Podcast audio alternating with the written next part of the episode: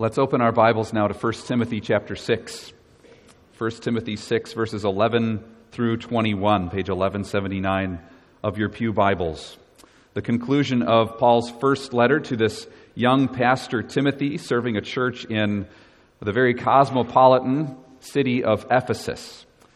1 Timothy 6, verses 11 through 21. And um, this uh, passage starts with, with the word but, but as for you, and so it would be helpful for you to know what Paul is contrasting this passage to. And so, just to refresh your memories of what we heard last week, uh, Paul has just warned Timothy about some sins that could ruin his ministry and could ruin the life of this church in Ephesus. Paul's just warned Timothy about false teaching that we just prayed about, that false teaching can destroy a church. He's just warned Timothy that the love of money introduces many types of evil into not just individual lives, but the love of money can ruin a church. And so then Paul follows those warnings with these instructions, which we read now starting at verse 11. But as for you, O man of God, flee these things. Pursue righteousness, godliness, faith, love, steadfastness, gentleness. Fight the good fight of faith. Take hold of the eternal life to which you were called, and about which you made the good confession in the presence of many witnesses. I charge you in the presence of God, who gives life to all things, and of Christ Jesus, who in his testimony before Pontius Pilate made the good confession, to keep the commandment unstained and free from reproach until the appearing of our Lord Jesus Christ, which he will display at the proper time. He who is the blessed and only sovereign, the King of kings and Lord of lords, who alone has immortality, who dwells in unapproachable light, whom no one has ever seen or can see. To him be honor and eternal dominion. Amen. As for the rich in this present age, Charge them not to be haughty, nor to set their hopes on the uncertainty of riches, but on God, who richly provides us with everything to enjoy. They are to do good, to be rich in good works, to be generous and ready to share, thus storing up treasure for themselves as a good foundation for the future, so that they may take hold of that which is truly life. O Timothy, Guard the deposit entrusted to you. Avoid the irreverent babble and contradictions of what is falsely called knowledge, for by professing it, some have swerved from the faith. Grace be with you. This is the word of the Lord. Thanks be to God. Amen.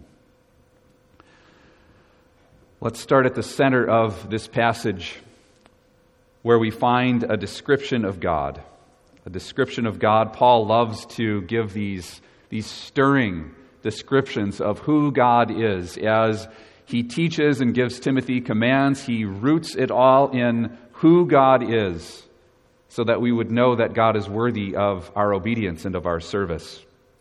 So we find one of these great descriptions of God in verses 15 through 16, and that's the foundation of my message this morning. Everything, the rest of the commands that God gives, flows out of what Paul teaches in these two verses that the Lord is the blessed and only sovereign, the King of kings and Lord of lords, who alone has immortality, who dwells in unapproachable light, whom no one has ever seen or can see.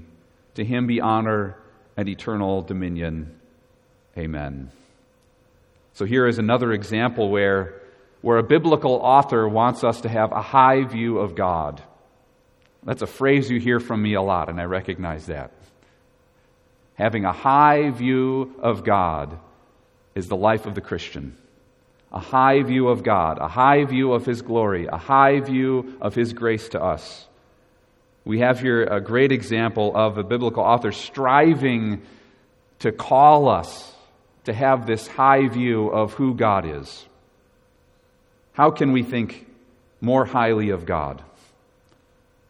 This passage says he is the blessed and only sovereign. That means that he has the highest place in creation and he is even above creation.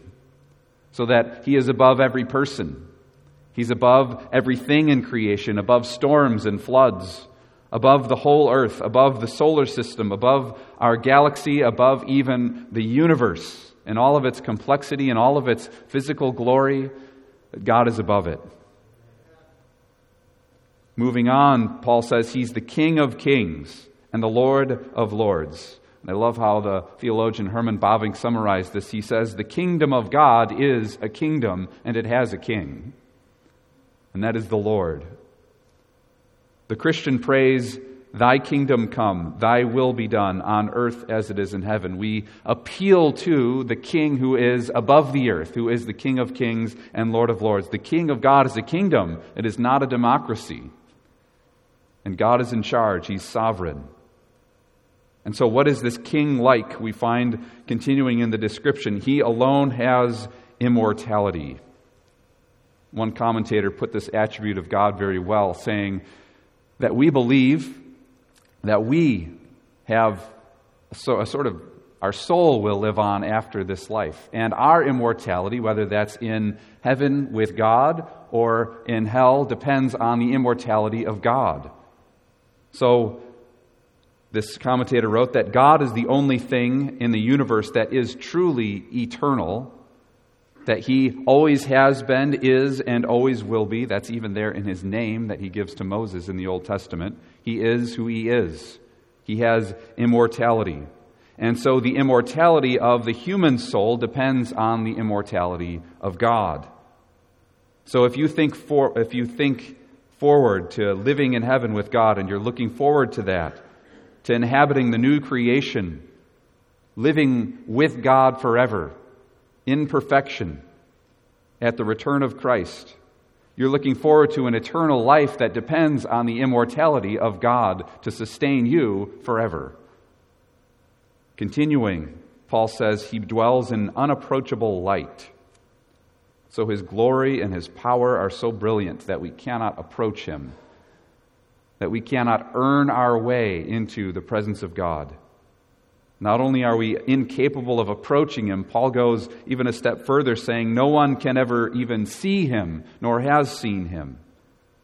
But because of the work of Christ, we will be with the Lord. We will be clothed with the righteousness of Christ, made holy through Christ, so that we can approach Him, so that we can see Him in heaven, so that we can be with Him even forever.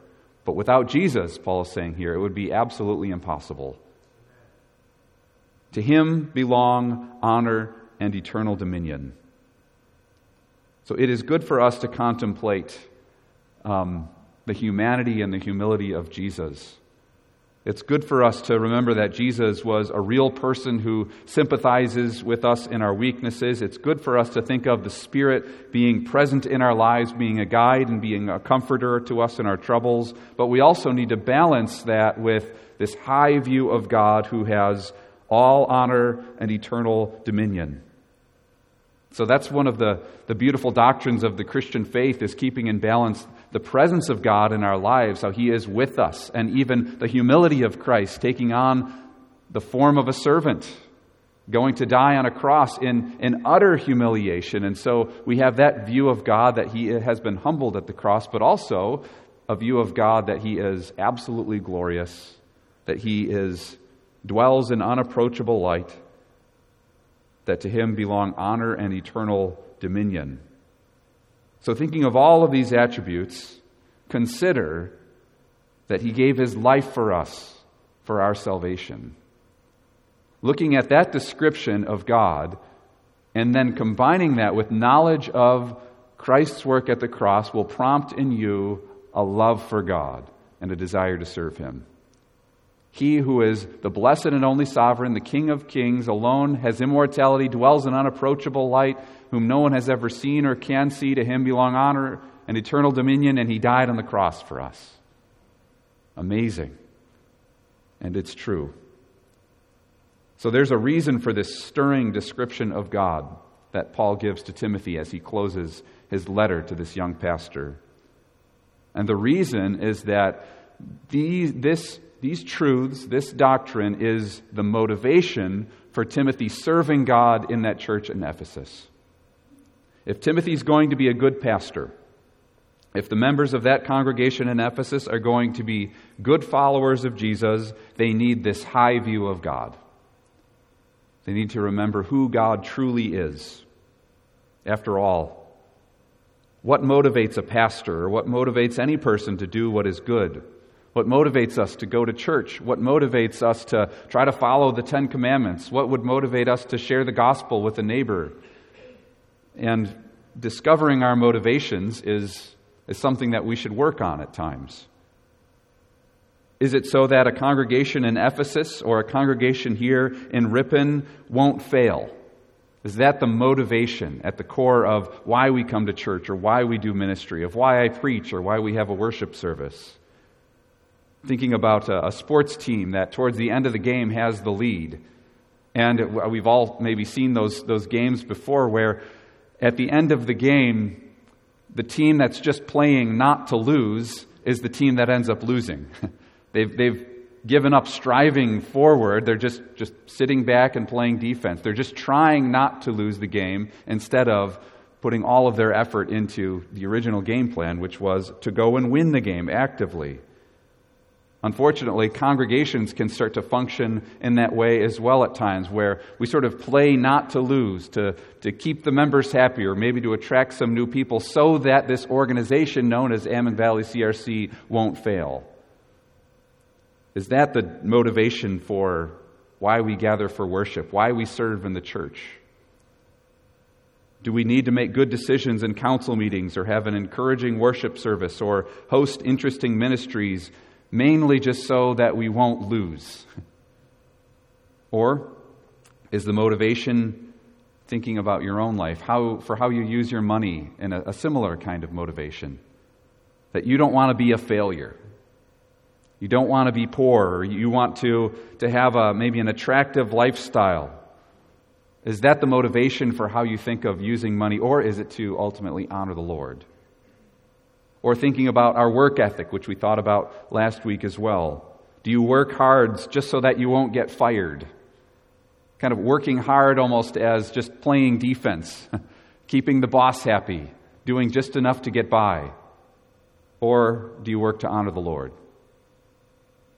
Do you love your kids or your grandchildren and, and invest in their life because you want them to be a success and you want to feel like a success too because of their achievements and you can kind of live vicariously through them? Is that the ultimate reason for why we care for children and the next generation? Or is it to bring glory to God ultimately?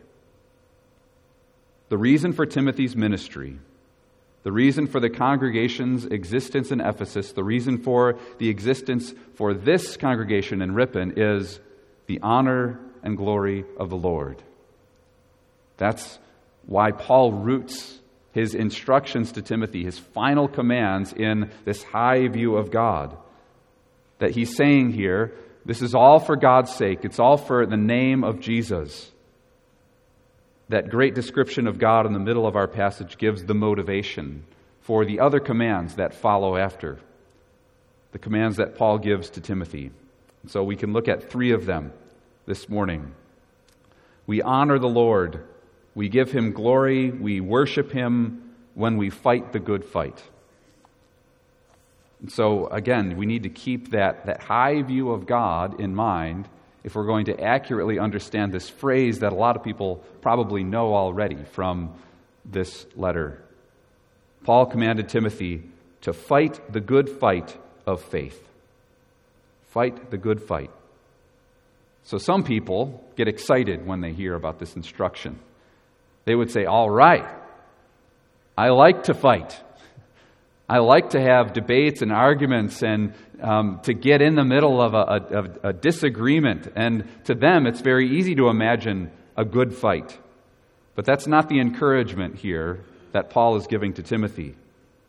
Paul is not here giving permission to be argumentative or critical of everything. He's not encouraging Timothy towards legalism. But Paul told Timothy what the good fight of faith is in just the previous verse, in verse 11. If you still have your Bibles open, keep, the, keep those Bibles open. Look at verse 11. What is the good fight of faith? To pursue righteousness, godliness, faith, love, steadfastness, gentleness. To pursue Christian virtue, to be like Christ. You will have to fight to be righteous in this world. You will have to fight to be a morally pure follower of Jesus. That's the good fight of faith.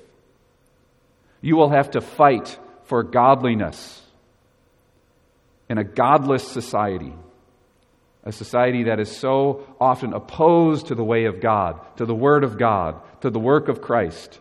You will have to fight for godliness. You'll have to fight for your faith, fighting against doubt, fighting against cynicism in our culture. You'll have to fight to love God and to love your neighbor as yourself, fighting against temptation to love something else more than God, fighting against temptation to love yourself more than anything or any person. You'll have to fight in this world to be steadfast, to persevere in your devotion to Jesus. It takes effort, it takes fighting, it takes striving towards that goal. It doesn't just happen. But the Christian is called here to fight for it. You'll even have to fight to remain gentle. It sounds a little bit strange to put it in those terms.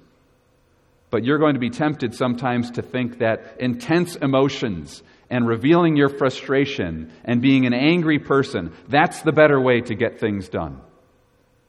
But to fight the good fight of faith is to strive towards gentleness gentleness in our interactions with people, and how we communicate uh, truth to one another. Now, you all know that I love the Pilgrim's Progress. And one of the reasons that I love it so much is it is, to me, a very honest portrayal that every Christian is fighting constantly to move forward in your life that there, are, there is one obstacle after another. If maybe I would hope many of you are reading the Pilgrim's Progress after we've distributed so many of those books, whether children reading the children's version or uh, uh, adults reading the version that we distributed for you. When you read it for a little while, you're seeing, man, it's just one thing after another for this guy, for this Christian who's on his way to, to see the king, to the holy city. And I appreciate the Pilgrim's Progress because it's a recognition that the Christian life is not a cakewalk. It's not an easy journey, just onward and upward on the, the, the smooth path where there's no enemies and no distractions. The Pilgrim's Progress teaches very much the opposite. There will be obstacles, difficulty, enemies along the way. Many people become Christians thinking that to become a Christian is to make life easier, to be more carefree. And such people are surprised when they have to fight against something. When they have to fight for their faith, fight for godliness, fight to be gentle, fight for the virtues of Christ and to put on Christ instead of um, to, to just be our natural sinful self. People think that because Jesus forgave our sins that they won't be tempted anymore. But isn't just the opposite true? People think that to believe in God's promise of peace for us must mean that nothing will ever threaten that peace that we have in Christ. But in the Pilgrim's Progress, it's one fight after another for Christian on his way to see the King. He battles against self, which is, is a representation of his selfishness. Don't we all fight against selfishness every day? Paul is saying to Timothy here keep fighting it. Fight the good fight of faith. Fight against your selfishness. Be self giving. Be humble. Serve others. Christian along his path towards the king leads through Vanity Fair, where there are all of these distractions by worldly things. And he has to fight his way spiritually through that city that, it, that could be so distracting that it's tempting even for him to stay in and just get along with those worldly people who have worldly values. They have to fight their way through, and there's even a sad situation where one of his, his friends is killed in that city because he refuses to go that way. Christian has to fight through the, the castle of, uh, of doubt and the giant despair. Those enemies are always stronger than him. That's one of the themes of the Pilgrim's Progress as well. All of those enemies are far stronger than Christian is. But the king delivers him again and again, and the king honors Christians fighting against those things. Keeping in view this how great God is, keeping a high view of God, you also are called to fight the good fight of faith. In the strength of Christ, wearing the armor of God, fight against sin. In the strength of Christ, wearing the armor of God, you're called to fight. To pursue righteousness, godliness, faith, love, steadfastness, and gentleness. To take hold of the eternal life to which you were called. Did you notice how active those words are? Fight, pursue, take hold of eternal life. The Christian life, if, it's, if you're going to be growing in Christ, you must be active, moving forward, taking hold, pursuing, fighting the good fight. 1 Corinthians 15, Paul says this Therefore, my dear brothers, stand firm. Let nothing move you. Always give yourselves fully to the work of the Lord because you know that your labor in the Lord is not in vain. So it brings honor to God when we actively fight the good fight of faith. Second, we honor the Lord, we worship Him when we keep the good confession. That's what Paul wrote in verse 12. Take hold of the eternal life to which you have been called, about which you made the good confession in the presence of many witnesses. And so we have first a good fight, and second, a good confession.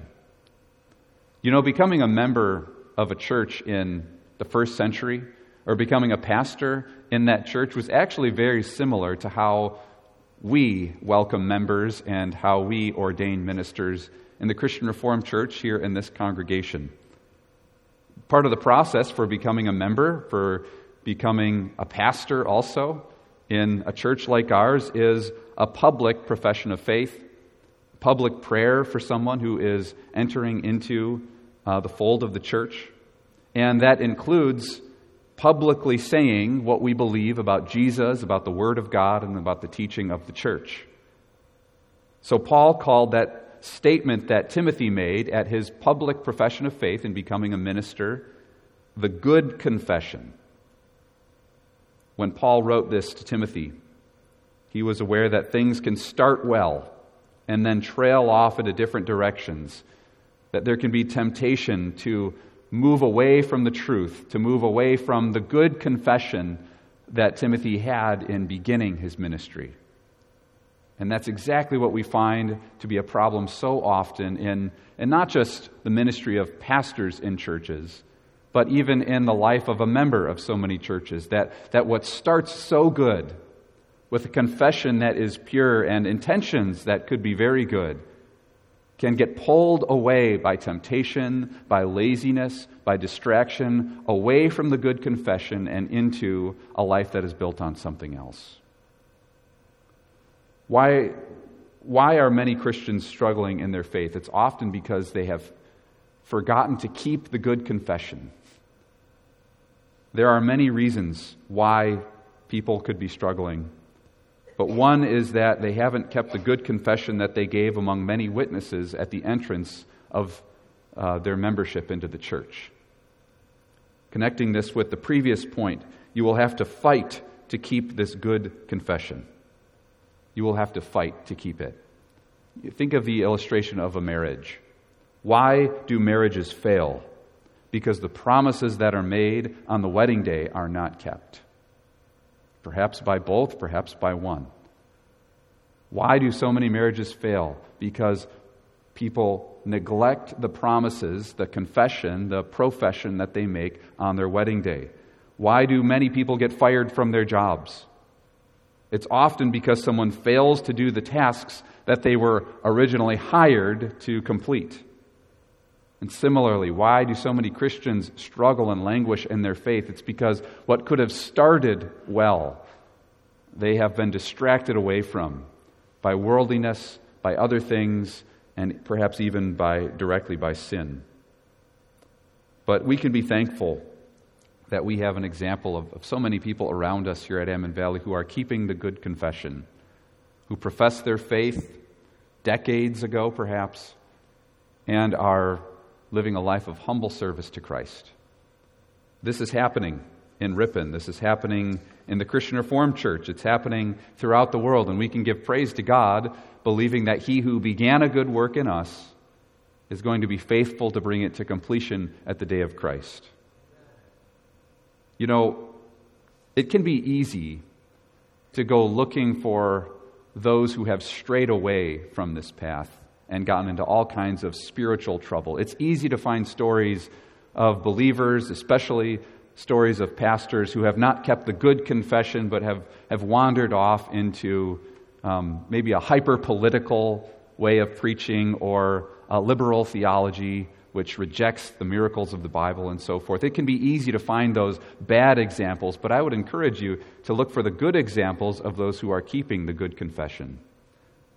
The internet can be a great tool for this. It certainly could show us examples of those who have strayed away and what Paul says, who have swerved from the faith. It can be easy to find that kind of stuff on the internet or even in the news.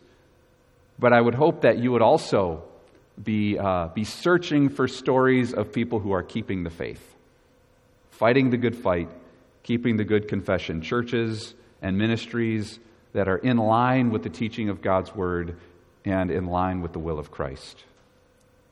One thing that we should note in Paul's instruction here is that by commanding Timothy to keep the good confession, he's implying that there is a bad confession as well. So there is a right faith to keep, a good confession, and that implies also that there is an imitation version. That's so often what Paul is teaching against it to the Galatian churches, he particularly says, You're believing in a gospel that's actually no gospel at all. And so he's teaching Timothy here hold on to the good confession, and the good confession is always in line with the Word of God, always in line with what the Scriptures teach. And then Paul goes on right after that to point to Jesus. And so the good confession keeps Jesus at the center. The good confession keeps the cross at the center of our worship the center of our ministries, the center of our everyday lives, keeps Jesus at the center of our prayers, of our good works, and of our goals. It honors God when we keep the good confession. Because in, in the simple act of, of weekly worship, of daily prayer, of opening the Bibles, uh, our, our, Bibles at home, uh, the, the simple act of believing the plain teaching of Scripture, we bring glory to God because we're saying to God as we do all those things, that's enough for me. So we keep the good confession. And third and finally, we honor the Lord when we build on a good foundation. So fighting a good fight, keeping a good confession, building on a good foundation. That's from verses 18 and 19 where Paul wrote to the wealthy people of this church in Ephesus They are to do good, to be rich in good works, to be generous and ready to share, thus storing up treasure for themselves as a good foundation for the future, so that they may take hold of that which is truly life.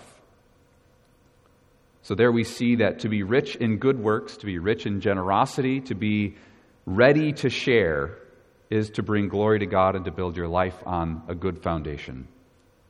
So it's interesting that among Paul's final instructions to Timothy, he once again turns to this issue of how money is used by people in the church. Again, Paul recognizes how money is handled sets the trajectory in some ways for the health of a congregation.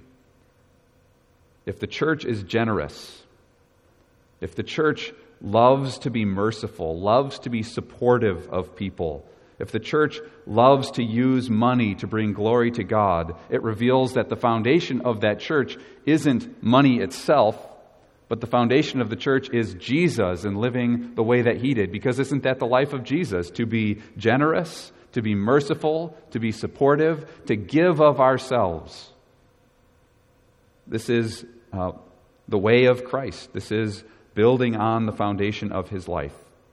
But if wealthy people in a church, and I've seen this happen, thankfully not in our church, but in other churches, if wealthy people use their money as a tool, kind of a, a power play, you might say at times, sometimes withholding money to get what they want, or spending money that's just a small, small proportion to what the Lord has given to them, that those people are showing that, that their treasure is ultimately in this world and the treasure is not Christ and the kingdom of God. And that pervades through a church so powerfully that it forms one of Paul's final warnings to Timothy.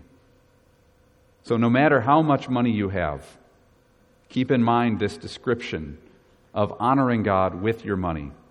If you are using your money in a way that honors the Lord, you're taking hold of that which is truly life. You're storing up for yourself for the future, not a treasure that will ultimately fade away, but storing up for yourself um, an enjoyment of the kingdom of God. Now, some of you might not be wealthy with money, but you may be wealthy in time.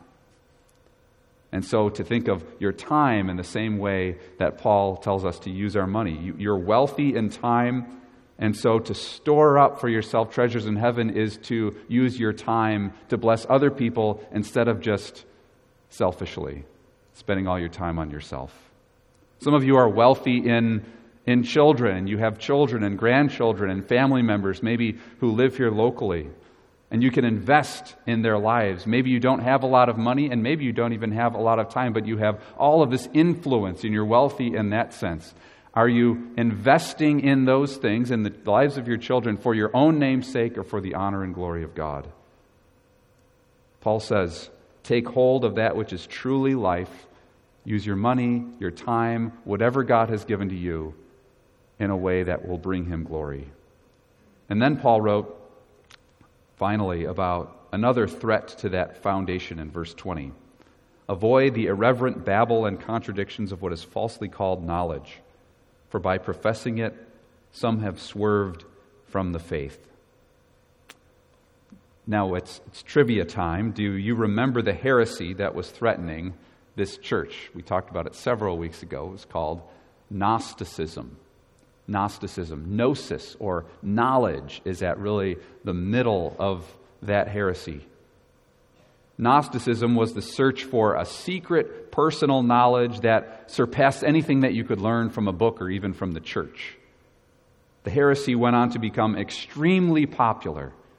Um, actually, after the first century, it was extremely popular in the second century. And so, thanks be to God that He's already warning the people in Ephesus about this false teaching that's about to become very popular in their neighborhood, in, their, in, in the Roman Empire.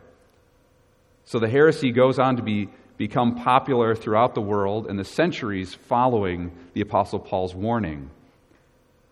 And so the appeal for those teachings and many ideas that, that are very similar today is that it's the newer knowledge. It's something different. It's novelty that you need to be seeking instead of that traditional message about sin and salvation and serving God.